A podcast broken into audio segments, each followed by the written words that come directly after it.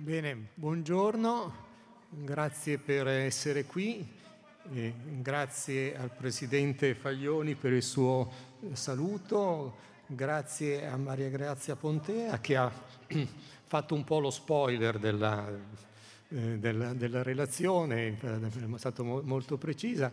Sono, è la mia prima partecipazione al Festival Filosofia, nonostante l'età sia quella che è, e quindi sono doppiamente contento eh, quindi ringrazio tutti gli amici della, che hanno reso possibile questo e devo dire con eh, determinazione e coraggio perché fare un evento di questo tipo in presenza eh, è anche un bel segnale di volere, come dire, tenere duro con, con la nostra vita. Eh, si sente, va bene così la distanza dal microfono? Bene.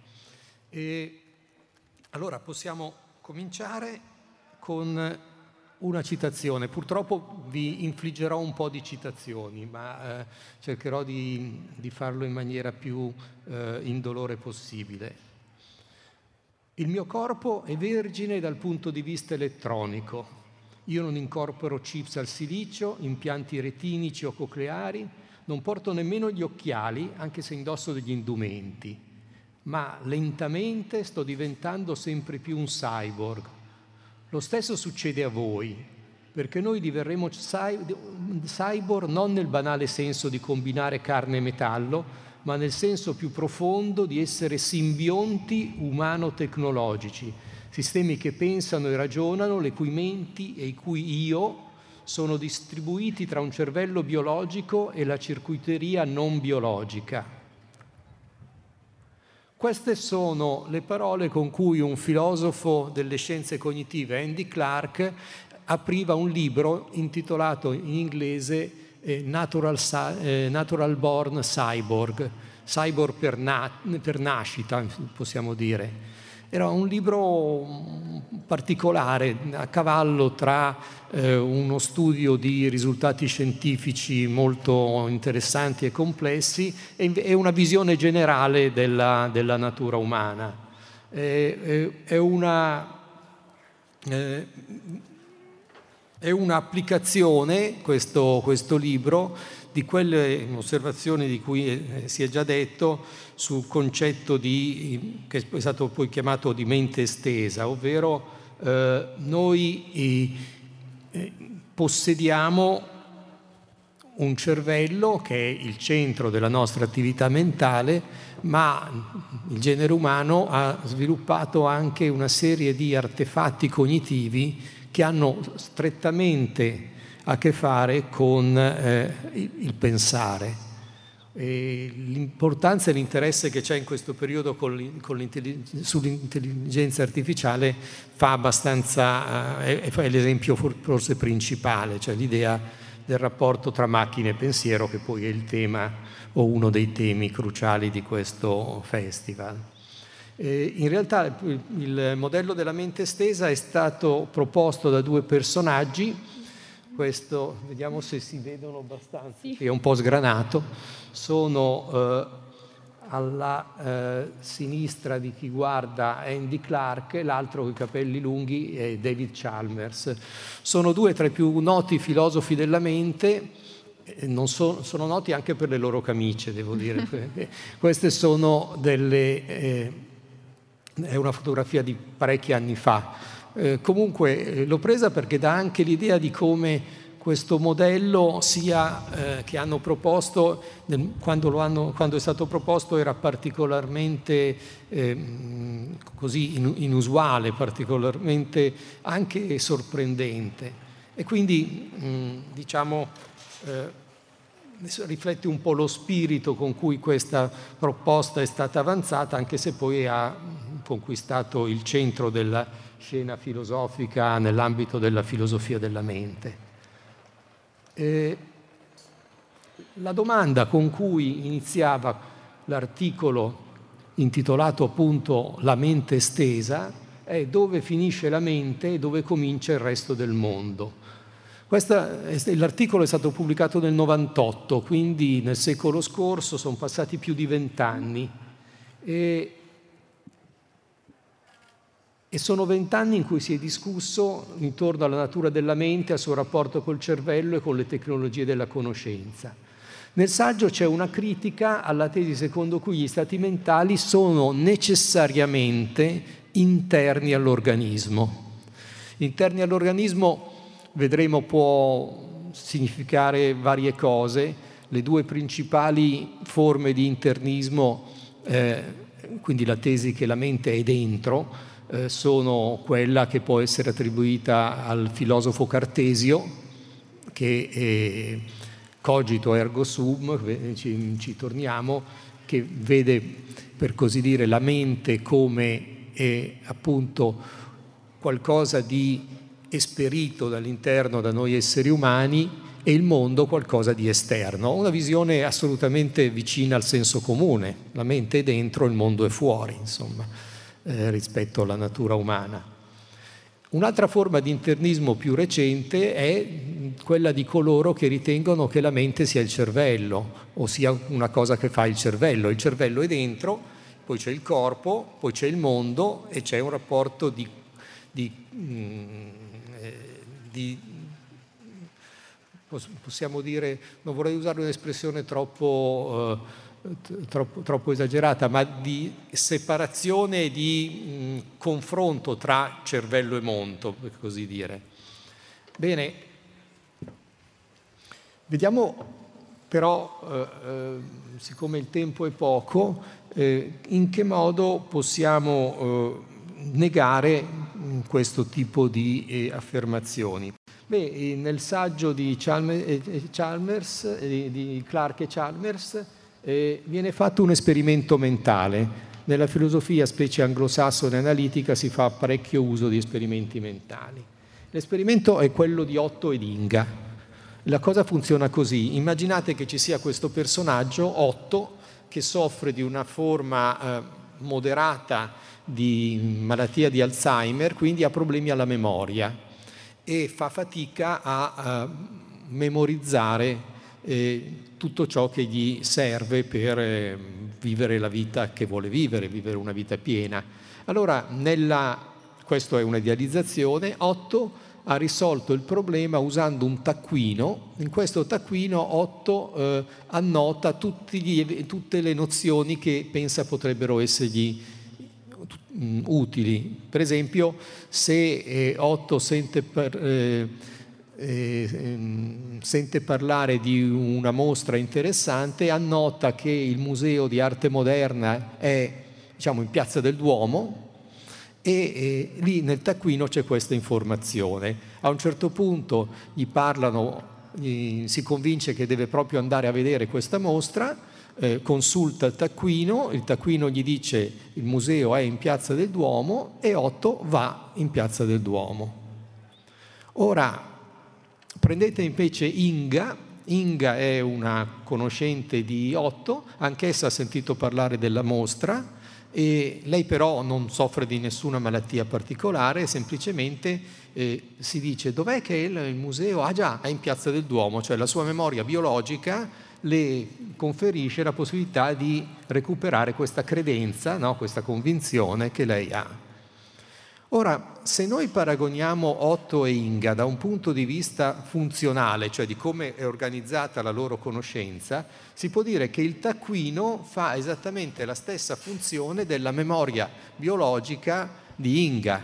In un certo senso è uno strumento di recupero delle informazioni che funziona in, in termini eh, analoghi alla a quello che fa il nostro cervello. Naturalmente le, le, per rendere questo esperimento plausibile dobbiamo idealizzarlo molto, appunto è un esperimento mentale, dobbiamo per esempio immaginare che Otto abbia sempre a disposizione il taccuino, che ogni volta che c'è un'informazione sul taccuino la assuma per vera senza stare a preoccuparsene, cosa che magari con i taccuini veri può non capitare e, e, e che eh, sia facile per Otto consultare il taccuino e recuperare le, le nozioni. Questa per esempio questo tipo di idealizzazione è molto implausibile perché se una persona già ha problemi eh, neurologici e poi immaginate la quantità di informazioni che dovrebbe stare nel taccuino, però se immaginiamo che questo sia possibile abbiamo, che, abbiamo degli artefatti in questo esperimento che aiutano la nostra conoscenza mentale. E, mm, eh, allora, scusate.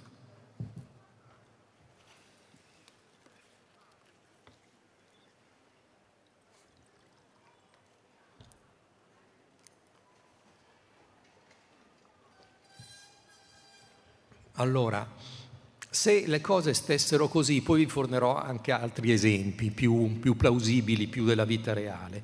Se le cose stanno così, eh, non soltanto il cervello, ma anche il corpo, l'ambiente fisico e sociale, con tutte le impalcature di tecnologia della cognizione, carta e penna, i computer, eh, le mappe, i grafici, tutti questi strumenti costruiti dagli esseri umani per facilitare il proprio pensiero, tutto ciò coopera spesso al raggiungimento dei nostri compiti cognitivi. In qualche caso questo è svolto in un modo così fluido, bidirezionale, interconnesso, da originare un unico flusso causale integrato, nel cui ambito le usuali distinzioni tra interno e esterno perdono utilità e forse addirittura senso. Quindi noi non stiamo parlando di, di una un rapporto eh, qualunque, sono rapporti in cui noi eh, interagiamo in maniera estremamente eh, fluida e ricca di retroazioni. No? Immaginate, adesso anticipo un esempio, ma per rendere la cosa, immaginate di dover scrivere un documento al computer eh, un, oppure scrivere un testo, magari uno studente deve scrivere la sua tesi di dottorato, la sua tesi di laurea oppure una relazione importante per, per un'azienda, eccetera. Senza lo strumento, eh, la produzione del, di questo specifico oggetto che è la relazione diventa difficile da un punto di vista cognitivo. Voi leggete, scrivete sullo schermo, guardate lo schermo, leggete, quello che leggete vi suscita degli altri pensieri nel cervello, questi pensieri nel cervello vi fanno venire delle altre idee che sono ancora, tutto avviene dentro la testa, ma poi le vostre dita lo riscrivono sul cervello, le dita sono comandate sul, sullo schermo, le dita sono comandate dal, eh, dal cervello, quindi c'è un'interazione tra biologia e strumenti tecnologico-culturali che sono essenziali perché noi possiamo fare quello che facciamo comunemente. E la simbiosi, possiamo chiamarla così, tra le nostre menti e i supporti culturali e tecnologici esterni appare così fondamentale da suggerire una, che ci sia un'integrazione radicale fino a parlare appunto di una identità. Stiamo parlando, eh, e questa è la citazione di Clark, eh, quando le nostre tecnologie si adattano a noi in modo attivo, automatico e continuo, così come noi ci adattiamo a loro, allora la linea che separa lo strumento dal suo utilizzatore diviene incerta. Queste tecnologie saranno sempre meno degli strumenti e sempre più parte dell'apparato mentale delle persone. Eh, io, mm, il mio scopo oggi non è soltanto presentarvi una teoria filosofica o filosofico-scientifica, ma riflettere anche sulle conseguenze. Notate che Clark dice che nostri, i, le nostre tecnologie si adattano a noi in modo attivo, cioè interagiscono in modo attivo e questo effettivamente è tutte quelle forme di intelligenza artificiale in cui c'è una specie di apprendimento reciproco tra però l'altra cosa che va sottolineata è il reciproco e noi ci, ci, ci adattiamo a loro. Questa è una cosa molto importante perché ha delle conseguenze anche etico-sociali notevoli. Chi ci produce questi aiutanti no, digitali eh, ci influenza perché noi dobbiamo fare certe cose per interagire con loro, dobbiamo mu- muoverci su un campo da giochi che non abbiamo disegnato noi, ma spesso è stato disegnato da, eh, se ne parlava prima, dalla grande multinazionale del, dell'informatica, dal, dai, dai, dai, social network, eccetera. Più eh, interagiamo con questo mondo eh, tecnologico, più dobbiamo venire a patti rispetto a come siamo abituati normalmente. E questa è una cosa mm, molto, molto complessa. Eh, quello che succede, e qui ci leghiamo al tema del cyborg, è che in qualche modo eh, a poco a poco noi eh, finiamo col eh, intervenire sulla natura umana, nel senso ciò che siamo si modifica un po' e forse anche molto via via che il nostro mondo si riempie di questi supporti eh, di tipo eh, tecnologico. Eh, qui una, ci sono delle distinzioni eh, che vanno rimesse in discussione, a mio parere. Per esempio, l'identificazione tra biologico e naturale e tecnologico e artificiale è, un, è, una contrapposizione che se questi ragionamenti hanno qualcosa di giusto va assolutamente ripensata. Per gli esseri umani possiamo dire è naturale essere un po' artificiali, qui ho scritto artificiali e basta, ma insomma essere un po' artificiali, siamo anche molto naturali in realtà. Però l'artificialità, che vuol dire la permeabilità alla cultura e la cultura tecnologica in questo caso, è un pezzo fondamentale della nostra natura umana. Eh, il riferimento al, al cyborg, che come sapete non mi ci sono soffermato, è una figura che oramai è entrato nell'immaginario collettivo eh, e quindi non c'è bisogno di presentarlo, questo impasto di eh, artificiale naturale eh, ha invaso il cinema, la letteratura, ma anche degli studi molto approfonditi. Qui a, ieri c'era eh, la professoressa Barbara Henry che ha lavorato molto su queste tematiche. Eh, partendo addirittura da riflessioni come quelle sul golem, eccetera. Quindi sono, sono tematiche ben note. Comunque questa idea di questa figura eh, qui l'immagine è un po' inquietante, ma insomma eh, eh, che comprende sia elementi naturali che artificiali è rilevante. Si tratta di renderci conto che l'ambiente in cui viviamo è costellato di supporti e impalcature destinati al potenziamento delle capacità eh, cognitive e biologiche. Anche questo è un tema eticamente molto, molto rilevante eh, l'incontro tra, di questo sarebbe stata un'altra relazione, magari anche più interessante, ma l'incontro tra eh, il, eh, le tecnologie e l'umano, per esempio il corpo umano, è importante. Adesso sono, la prostetica riesce a costruire arti artificiali che sono controllati direttamente dal cervello, quindi non è più fantascienza. Ci sono impianti neurali cerebrali che sono stati sperimentati soprattutto sugli animali, ma che aprono la strada a interventi sulla nostra natura che sono eh, estremamente rilevanti, eh, ma pieni di eh, come dire, questioni etiche o neuroetiche. Eh, già ci sono la stimolazione cerebrale profonda che si usa nei casi di Parkinson, è un, è un, caso in cui il funzionamento del cervello, però anche poi quello affettivo, non soltanto il funzionamento cognitivo, viene modificato. Quindi noi tocchiamo anche la personalità delle, de, de, degli esseri umani, quindi sono questioni eh, molto delicate. Allora, questa è la prima parte di cui vi volevo presentare l'affresco. Adesso, eh, naturalmente, tutto questo ha senso se il modello della mente estesa è corretto o comunque ha al suo interno degli elementi che sono corretti. Magari l'intero sistema può essere rifiutato, però ci sono delle cose eh, eh, significative. Nella seconda parte quello che farei è vedere un po', di discuterlo un pochino, farò molto in fretta, con delle eh, eh figure classiche, diciamo, tre modelli della mente.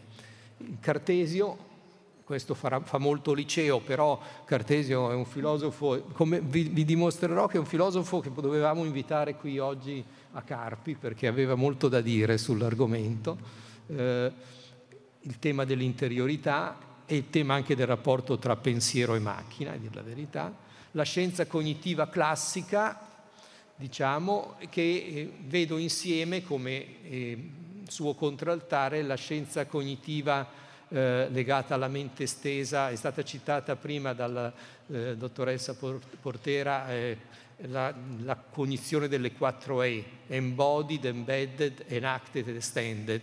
Quindi perché i tre modelli del, del, della mente eh, sono, mm, diciamo, eh, abbastanza artificiali, si potevano scegliere, sceglierne di più. Però parliamo di Cartesio. Adesso non, mm, ho le citazioni, ma stringo, se no non, non finiamo. Eh, sapete che Cartesio, eh, per fondare l'edificio della conoscenza su basi certe, parte da un esperimento mentale, anche lui, il genio maligno, cioè c'è un genio che ci inganna e fa sì che tutto ciò che ci appare in realtà sia illusorio. Io non sono qui a Carpi, eh, non, sto, non, sono eh, eh, vicino a due esseri umani, non, non, sto parlando al microfono, addirittura io non ho neanche un corpo, il mio corpo che credo di avere è un'altra cosa. C'è un bellissimo romanzo di Borges, eh, racconto di Borges, in cui c'è un, un, principe che sogna di essere una farfalla, ma verso la fine del breve racconto il dubbio è che non sia la farfalla che sogna di essere un principe. Ecco, immaginate fantasie, ma immaginazioni di questo tipo. No?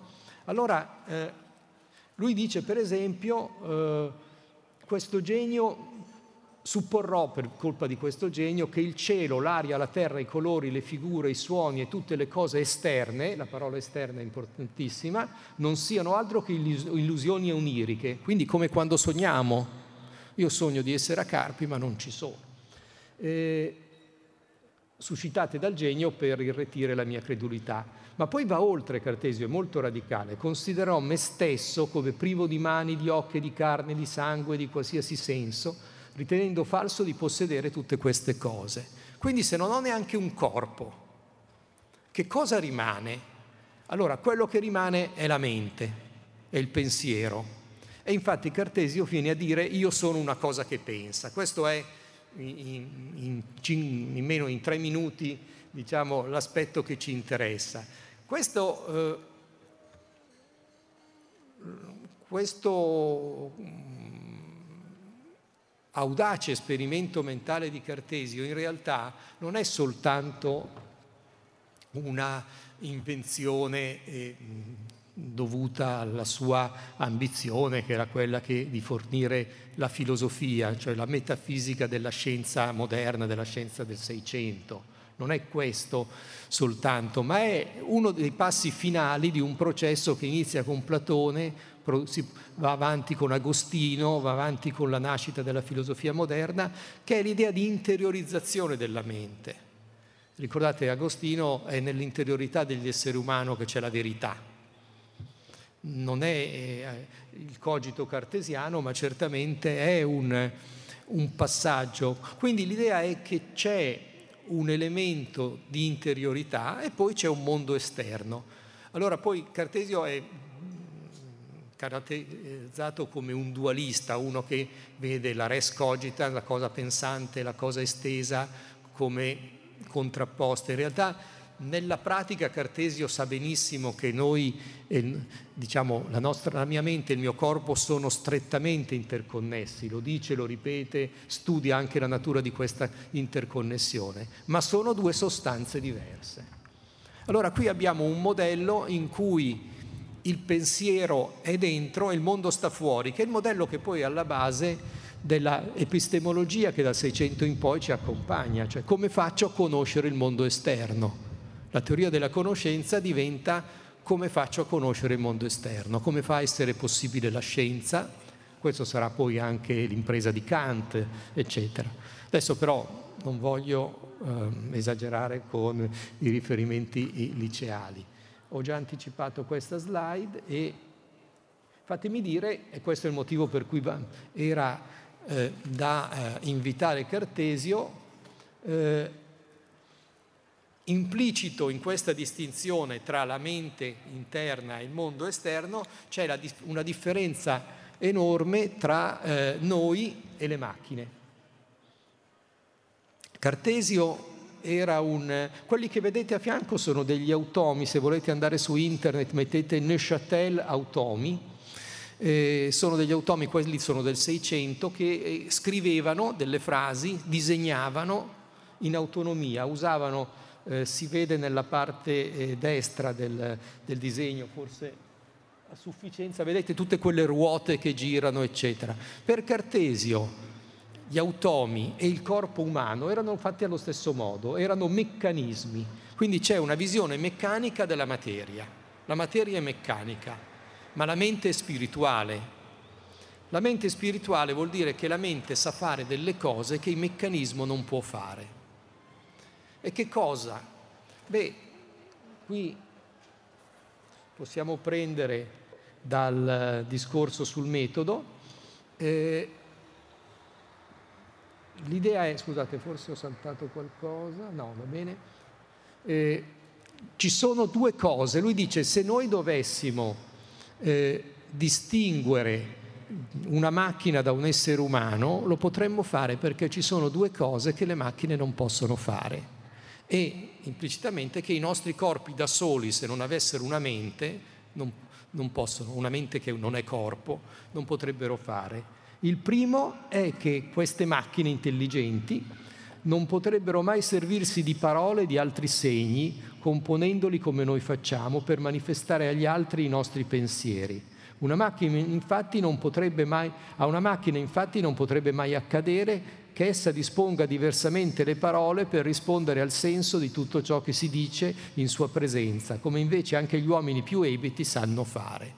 Questa è, se ci sono linguisti in, in, zona, la sintassi, cioè la capacità di combinare quello che i bambini imparano, cominciano a fare già a due anni e gli scimpanzé, che, che se ne dica del linguaggio dei segni degli scimpanzé, non fanno mai. Non fanno mai perché non ne hanno in questo caso, noi pensiamo, la eh, costituzione biologica.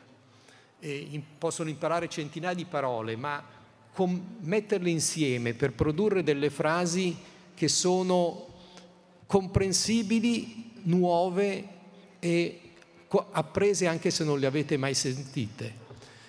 Ogni volta in classe sempre, invento sempre una frase di questo tipo, quindi devo stare attento che sia abbastanza strana allora io scommetto abbastanza che eh, nessuno di voi ha mai udito prima questa frase. Nella piazza principale di Carpi non ci sono dancing eh, di proprietà di sceicchi arabi che hanno fatto una passeggiata sulla luna. Ci ho messo la luna perché non si sa mai, magari c'era eh, lo sceicco che aveva fatto investimenti.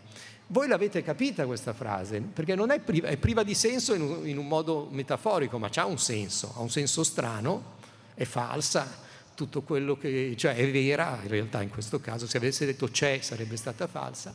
Ora, come mai noi siamo capaci di fare questo? Allora, la sfida che Cartesio poneva, diciamo, ai materialisti del suo tempo era eh, quella di, eh, eh, appunto, eh, dare una spiegazione. I materialisti del suo tempo non avevano una spiegazione soddisfacente, ma la scienza cognitiva eh, classica, quello che vedete è un esagono dove ci sono disegnate le discipline che fanno parte della cosiddetta scienza cognitiva, sono la filosofia, la psicologia, la linguistica, l'intelligenza artificiale, l'antropologia e le neuroscienze. E l'antropologia in realtà negli anni 70, tra i 50 e i 70 cognitiva non era sviluppatissima e io dico sempre che uno dei motivi perché è stata messa è che è più facile disegnare un esagono che un pentagono, per cui le prime cinque invece che ho detto sono discipline che vengono a collaborare eh, per avere un nuovo modello di mente, un modello che in realtà conoscete già, quindi vado velocemente. Lo conoscete già perché è entrato anche lui nella nostra immaginazione, e cioè la mente come software. La mente come software, l'idea è che eh, possedere la mente è possedere un dispositivo di elaborazione dell'informazione. I processi cognitivi su cui si fonda l'intelligenza umana sono manipolazioni di rappresentazioni mentali interne che mediano tra input percettivi e output comportamentali. Interne perché avvengono nella nostra mente cervello, chiamiamola così. Stanno dentro di noi, ancora una volta, e noi riceviamo degli input, questi input vengono elaborati e poi ci sono gli output che sono i nostri comportamenti. E a questo potremmo quindi dire a Cartesio che questi automi sono in grado di parlare, saranno in grado di parlare prima o poi perché eh, possiedono questa capacità di elaborazione dell'informazione. In realtà adesso l'intelligenza artificiale sta affrontando il tema, poi lo finisco, del linguaggio in una maniera eh, ancora un po' diversa perché usa i big data, no? le grandi basi di dati, usa la forza bruta. Eh, Google può verificare tutte le interazioni linguistiche che avvengono suo, al suo interno e da lì cercare di indurre per, eh, i, eh, eh, le regole grammaticali, eccetera. E, mh, mm, sul piano pratico i traduttori automatici stanno facendo passi da gigante, sul piano teorico c'è da capire se questo funziona o no, quindi anche questo è un aspetto piuttosto interessante della nostra interazione con le macchine. Forse noi esseri umani non ragioniamo come un computer di forza bruta, abbiamo altri principi un, tra gli studiosi a livello internazionale che più ha studiato questo aspetto, Andrea Moro ha scritto dei libri molto belli, se qualcuno è interessato, i confini di Babele spiegano come, come esistano dei vincoli biologici e quindi non soltanto informatici che stanno dietro la nostra capacità di usare il linguaggio. Ciò detto, eh, il, diciamo, la mente per la scienza cognitiva è un sistema rappresentazionale e ciò che avviene avviene all'interno del cervello. Il cervello è come l'hardware di un computer, questa è la metafora, no? È un hardware. Il computer è fatto di eh, elettronica e questa è pura fisica. Eh, benissimo, però eh, per capire cosa fa un computer dovete anche sapere che software state usando e questo invece è qualcosa di un livello più astratto. Quindi la mente è una descrizione di livello astratto di quello che fa l'elaboratore eh, biologico che è il nostro cervello. Eh, approfondisco qui, io vi dico due cose su Turing, vi dico due cose su Turing. Eh, Alan Turing è diventato famoso di recente anche perché eh, eh, ha, era il protagonista di un film eh, molto rilevante che in questo momento... The Imitation Game. The Imitation Game. Eh, io sono come Otto, ho bisogno del taccuino oramai per... Eh, The Imitation Game e in questo dove si scoprì, scoprì come Turing riuscì costruendo un computer ad hoc a craccare il codice enigma dei, dei nazisti e quindi diede un aiuto eh, veramente lui e il suo gruppo fond- fondamentale per la, eh, l'accorcia- eh, sì, insomma, eh, il, la vittoria alleata e comunque la vittoria raggiunta in tempi più brevi, l'abbreviazione della seconda guerra mondiale. Benissimo. Eh, una, una cosa politica. Eh, Turing scopre i fondamenti matematici e logici dell'informatica occupandosi di qualcosa che non serve assolutamente a niente sul piano pratico. Un problemi di fondazione della, dell'aritmetica, problemi di fondazione della matematica che eh, interessavano i logici e che al momento nessuno avrebbe potuto pensare avrebbe creato i computer. Perché faccio questa cosa politica? Perché ricordiamoci che quando si investe nella ricerca bisogna ricordarsi la ricerca di base, che può essere umanistica ma anche scientifica, perché non si sa mai che co- ci sono, è pieno di esempi di magari non così eclatanti come quello di Turing, in cui ci sono delle, delle importanti eh, eh, scoperte che diventano fondamentali per, sul piano pratico solo successivamente. Turing, Turing, doveva spiegare come funziona, formalizzare la nozione di funzione computabile, cioè di un algoritmo, di un calcolo automatico che può essere fatto e eh, portato avanti senza bisogno di intuazione, ma appunto da una macchina, da un dispositivo eh, puramente meccanico. le macchine che fanno questo si chiamano macchine di Turing e Turing dimostra che tutte le funzioni, tutti gli algoritmi, cioè tutti i calcoli, un algoritmo è anche semplicemente, eh, per esempio l'algoritmo per lavarsi i denti dice fondamentalmente prendi lo spazzolino, metti il dentifricio sullo, sulla, sulla, sulle setole dello spazzolino e se preferisci inumidiscilo un po' e poi strofina eh, le setole eh, dall'alto verso in basso, eccetera, eccetera. Però tutto deve essere chiaro. Io ho apposta fatto un errore perché non vi ho detto di togliere il tappo al dentifricio. Invece voi avevate il dentifricio, ma se non sapete che dovete togliere il tappo, l'algoritmo fallisce. L'algoritmo deve spiegare tutto perché deve essere fatto da una macchina cioè da, un, da, degli omuncoli stupidissimi che fanno una cosa sola come un termostato per dire, ma messi insieme producono tutta l'intelligenza della nostra ipertecnologia. Ma, ecco, le macchine di Turing calcolano tutti gli algoritmi. Allora a questo punto Turing ci offre due grandi contributi. Il primo contributo è che ci, fa, eh, ci dà la possibilità di pensare, di credere, di sperare che possano esistere delle macchine intelligenti. Perché calcolare tutti, se noi in, in, diciamo, eh, interpretiamo eh, l'intelligenza come la capacità di risolvere i problemi, e i problemi sono delle sorte di algoritmi, questo problem solving può essere eh, operato dalle macchine di Turing. E infatti i nostri computer funzionano come macchine di Turing, cioè rispettano questo tipo di architettura.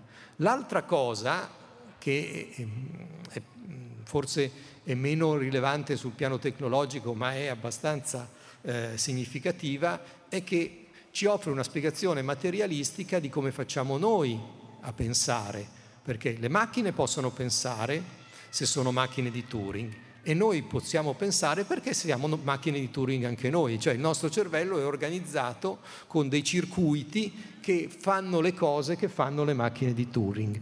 Quindi per così dire c'è un software cerebrale, in realtà esistono milioni o miliardi di, di milioni di, di, di, di, operazioni, software cerebrali che servono per tutto, dalla percezione al regolamento del respiro, da, da, dallo scrivere una poesia, eccetera, sono meccanismi diversamente complessi che eh, vengono eh, attuati a livello cerebrale. Ora, ci sono eh, dei, dei, problemi. Uno, eh, questo signore che trovate in alto si chiama John Searle e ha un argomento che è quello della stanza cinese in cui viene descritto un individuo che non sa il cinese, che riceve una serie di scritti in cinese. Questo individuo eh, ha un manuale che eh, dice quando vedi questo simbolo qui prendi dalla tua eh, sinistra sim- quest'altro simbolo e poi dopo invialo fuori dalla stanza. Quindi c'è uno scambio di simboli cinesi, ma la persona non conosce il cinese. Lui dice, pers- chi è che capisce cosa sta succedendo? ma nessuno lì dentro capisce cosa sta succedendo, ma noi possiamo immaginare che in realtà quello che è una specie di conversazione, cioè una persona manda il simbolo cinese per buongiorno come stai e il simbolo che esce bene grazie a te. E questa cosa viene costruita in modo che funzioni. E il problema è che nessuno dentro il sistema capisce. E lui dice un computer, e questa è una cosa così, come fa il computer a capire quello che dice, quello che calcola, quello che avviene. Questo è in una parola l'argomento. E l'altro aspetto è che eh, anche il modello di, di Turing è un modello internista in cui c'è input, elaborazione dell'informazione, output e il mondo è eh, per, per, certi versi eh, mh, lasciato lasciato fuori, cioè tutto quanto avviene, ho, ho trovato una, un, una, figura con un, un'imbottitura molto cospicua nell'imbottitura. In realtà non è impossibile, l'importante è se l'imbottitura è veramente molto grande potrebbe riflettere l'intera complessità del mondo. Però i sostenitori della, della eh, cognizione de, delle 4E dice ma perché nell'evoluzione le cose non sono andate così? Noi abbiamo usato il mondo a volte come strumento che ci ha aiutato perché così non abbiamo, non abbiamo dovuto eh, ricostruirlo in modo completo nella nostra testa. Cioè, l'idea è che eh, la mente eh, dei cognitivisti, della scienza cognitiva, vede cervello, corpo e ambiente come separati. Per certe cose le cose vanno bene, se dovete fare programmi che giocano a scacchi questo funziona benissimo. Se dovete fare dei, dei programmi che aiutano un robot a prendere al volo un frisbee, spero che si sappia ancora cosa sono i frisbee, perché vabbè, eh, eh, quindi questi oggetti che vengono lanciati. Ecco, allora si è scoperto che è molto più difficile dal nostro punto di vista costruire programmi per questo, perché dobbiamo dare una ricostruzione informatica di tutti i comandi per il corpo, ma i comandi per il corpo non sono necessariamente tu, tutti dei software, per esempio si può usare eh, l'apparato muscolo-scheletrico eh, che viene utilizzato come uno strumento di eh, eh, facilitazione del calcolo, invece di fare il calcolo io sfrutto il fatto che i, i miei i tendini, i, i miei, mm, le mie giunture sono fatte in un certo modo per cui soltanto certi movimenti sono possibili e quindi la descrizione è più semplice. In generale pensare che cervello, corpo e ambiente devono essere sempre studiati in modo separato è, è sbagliato. È sbagliato perché la mente è embodied, cioè è incarnata alcune sue capacità, eh, eh, alcune capacità mentali sono capacità corporee, sono rese possibili da un sapere implicito che il nostro corpo possiede. Per fare un esempio, eh, nella percezione è molto importante eh, il fatto che noi muoviamo il corpo, noi riusciamo a capire la forma degli oggetti grazie ai movimenti foveali dei nostri, dei nostri occhi, dato il fatto che muoviamo la, la, la muoviamo la testa, eccetera, quello che succede in, di fatto è che noi grazie al corpo e alle sensazioni del corpo capiamo che ci stiamo avvicinando a un oggetto e quindi l'oggetto lo vediamo diventare più grande, ma non è invece che siamo alla stessa distanza e l'oggetto in sé si sta gonfiando. Queste cose, grazie al corpo, sono calcolate più facilmente che nei modi eh, diversi. Poi Embedded vuol dire immerse nell'ambiente, situate nell'ambiente. Eh, eh, enactive vuol dire centrata sull'azione. Eh, qui un filosofo dice l'attività del corpo non è solo un'attività propedeutica al pensiero, ma è esso stesso pensiero incarnato. Il pensare parte dell'attività del corpo, pensare, agire o fare. Pensiero come azione eh, può essere visto in vari modi nelle neuroscienze, e questo piace molto dopo la scoperta dei neuroni specchi dai nostri vicini di Parma, eh, il gruppo di, di Giacomo Rizzolatti, eh, che sono delle strutture che um, mostrano come neuroni, l'area premotoria ha molto a che fare con la percezione, oppure eh, anche diciamo, eh, da eh, con riferimento a filosofi che, come Heidegger che insistevano sul, sul rapporto molto stretto tra per esempio l'essere a portata di mano e il nostro modo di pensare. Noi quando guardiamo le cose non le guardiamo in astratto ma pensando all'uso che ne faremo e l'uso che ne faremo è eh, un, un, filtro di quello che vediamo. Eh, e poi eh, c'è la mente estesa che è quella che vi ho già eh, accennato brevemente. Adesso diciamo mh, pochissime frasi per concludere, 3-4 minuti ho finito. E questo è soltanto promemoria, non c'è nulla di sacrosanto nel cranio e nella pelle, ciò che fa sì che qualche informazione conti come credenza il ruolo che gioca e non c'è nessun motivo per cui tale ruolo non possa essere svolto dall'esterno del corpo. Però un conto è dire potrebbe essere vero e un conto è dire è, è vero. In realtà il dibattito che c'è stato, che è stato molto ampio, è andato a finire in una specie di vicolo cieco, o meglio, in una... sì, diciamo chiamiamolo vicolo cieco e facciamo prima. Ci, perché può benissimo essere estesa la cognizione, i processi cognitivi umani si estendono letteralmente nel mondo. Oppure potete dire, e questa invece è l'idea della cognizione incorporata, e anche immersa nell'ambiente, i processi cognitivi dipendono in modo finora inaspettati dai, dai, supporti esterni, ma dipendere non vuol dire essere identico. Cioè, noi quando studiamo la mente dobbiamo studiare l'ambiente, non perché la mente si estende nell'ambiente, ma perché la mente influenza, è influenzata dall'ambiente. La mente è nata per agire e siccome è nata per agire, tutto, tutto quello che c'è intorno a noi viene filtrato nei termini dell'agire, ma non è necessariamente, eh, non è necessariamente un, eh, una identità. Quindi c'è da distinguere tra l'influsso causale e l'identità. Poi ci sono vari problemi su cui non c'è bisogno di soffermarsi e semplicemente perché allora vale la pena di studiare la mente estesa? E questo è il messaggio finale. Eh, messaggio è una cosa grossa, insomma, è la mia considerazione.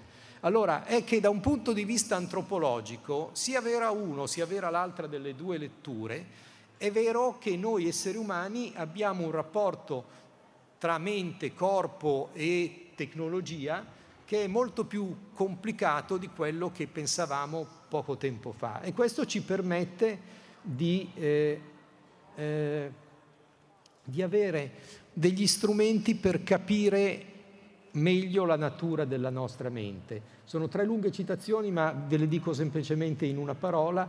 La mente umana, mi piace molto questa espressione, se deve essere intesa come l'organo fisico della ragione, non può essere vista come relegata nel, nel puro involucro biologico. Cosa vuol dire essere l'organo fisico della ragione? Faccia effettivamente tutte quelle interazioni col mondo, cioè cambi il mondo come fa la nostra ragione.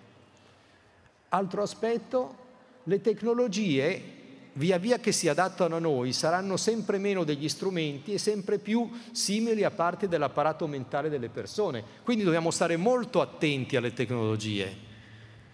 La filosofia della tecnologia, eh, io prevedo, avrà uno sviluppo notevole perché non solo ci cambiano la vita, ma ci cambiano, punto.